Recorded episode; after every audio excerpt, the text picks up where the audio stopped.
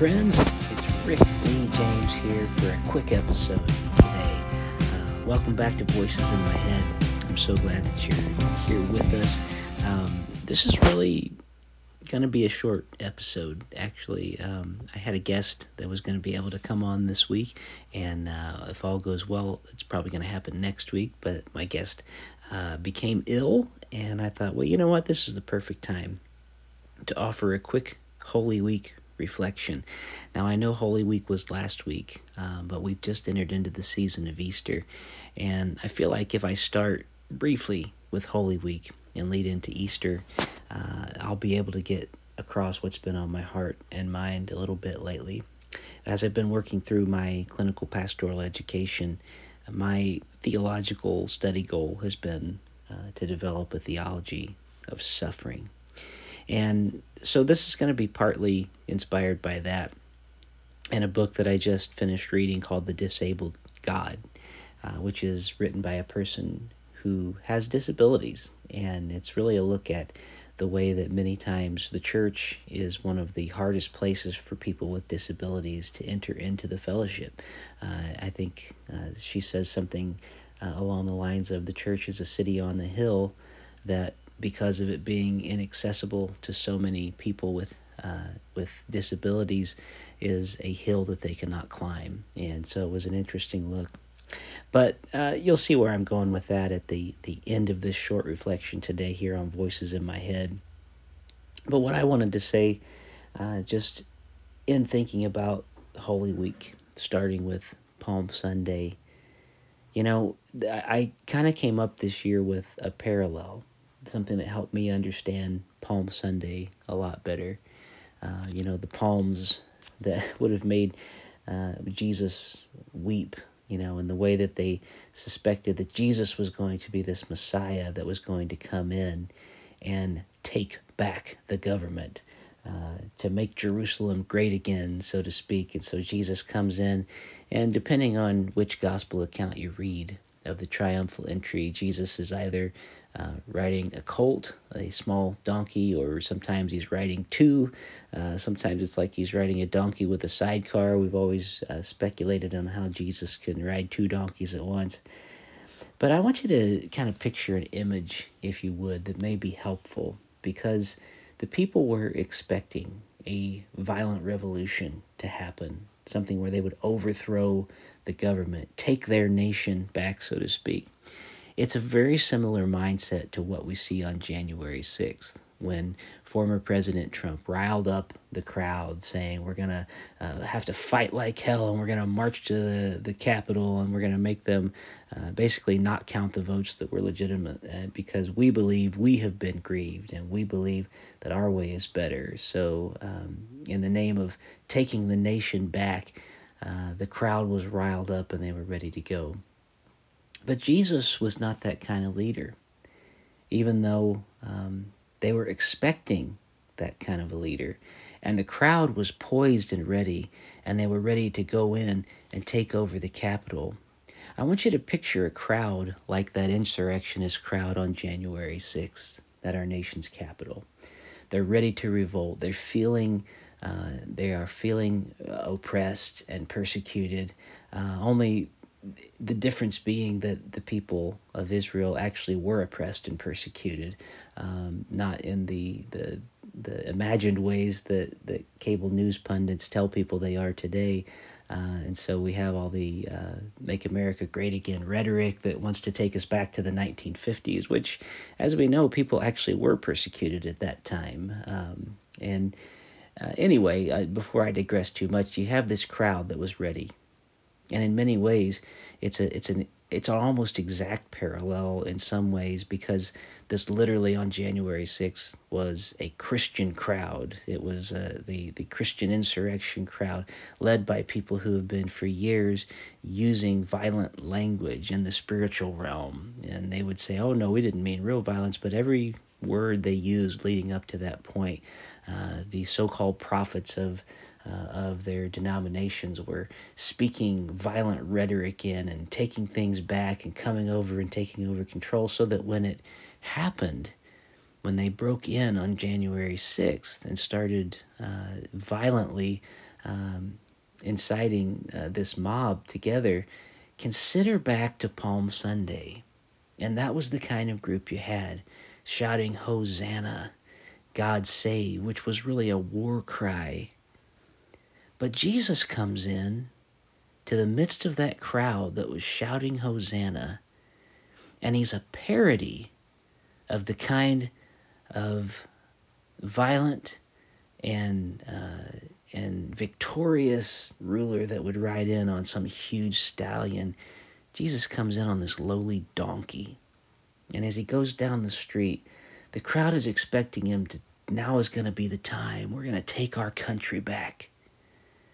But instead, Jesus takes a turn and winds up in their churches.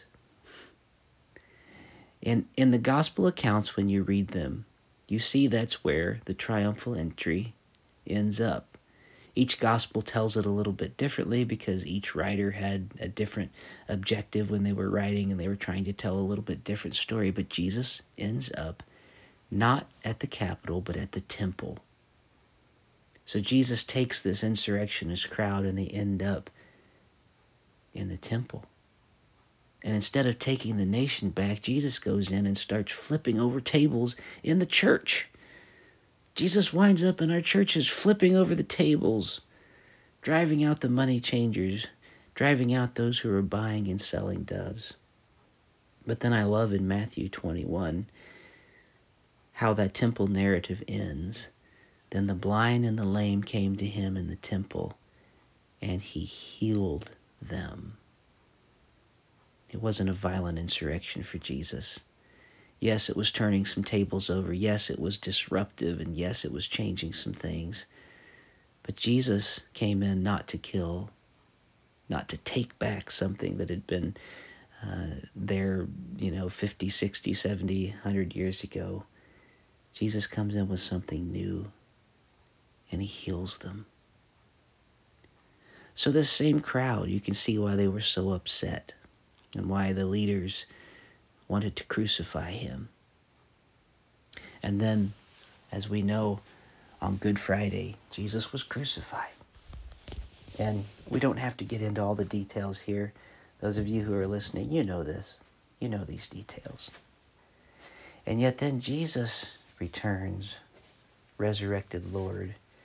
And the first people he reveals himself to are the women, basically telling them to go preach the good news. go out, tell the story of what you have seen. Different gospels end it in different ways, but I love the account of Jesus coming back and revealing himself to the disciples and telling Thomas, often called Doubting Thomas, but I have a lot of affection for Thomas. Touch the wounds in my hands and in my feet and in my side. And as I think about this disabled God, as I think about this triumphant, resurrected Lord, we so often talk about, oh, one day when I get to heaven, I'll have this new body. Well, think about Jesus' new body. In many ways, it was the old body. It still bore the wounds of the cross, it still bore the pain in many ways, as the author of this book, the, di- the disabled God, tells us, Jesus represented the disabled God in human form, willingly becoming this way for his people.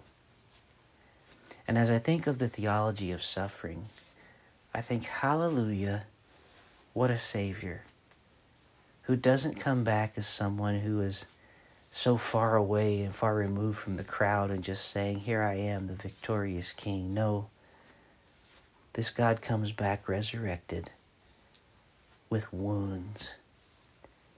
And for those of us on this earth who have wounds, for those who are suffering, for those who are disabled, even our resurrected Lord, the King of Kings, the Lord of Lords, chooses in his resurrected body to still be there with the wounded, with the suffering, with the blind and the lame who come to the temple for healing. And I think Jesus continues to be the Messiah who comes into our churches to flip over the tables, to drive out those who are buying and selling, to drive out the animals so that the blind and the lame can come in and be healed. Our wounded Savior is a wounded healer. What a beautiful story. That as far off and far away as we can get from the story because of our rhetoric and our politics and our national identity, Jesus comes back and says, But this is what the kingdom of God is like. You've had it wrong for so long, and you're getting it wrong again, and yet I'm coming back with wounds in my hands for those who are wounded, not for the victorious and the mighty, so that they can show us how great they are. I'm not here to make you great again. I'm here to be your Lord, your wounded Messiah, and I want you to be my witnesses of the wounded, resurrected Messiah. Hallelujah. What a Savior. Well, thanks for listening to Voices in My Head this week as I give a few thoughts. Hopefully, next week our guest will be able to be with us, and I'm excited about that. But until then, I pray that you will have a wonderful beginning to your Easter season and that these seven weeks of celebrating the resurrection, maybe you will see the wounded, resurrected Savior in a new way this year. Thanks again for listening to Voices in My Head. As always, I'm Rick Lee James, your host. Follow me on Twitter at Rick Lee James. Come to my website, rickleejames.com. And uh, oh, yeah, and I have uh, a new single out. It's actually a song, just a live version, kind of recorded on a phone. You Are My Salvation. I did it at church here a while back. Uh, but uh, if you're interested, you can go to anywhere that you stream music. Look up You Are My Salvation live version. You'll be able to hear that new single. I guess that's it for now. So thank you so much for listening to Voices in My Head.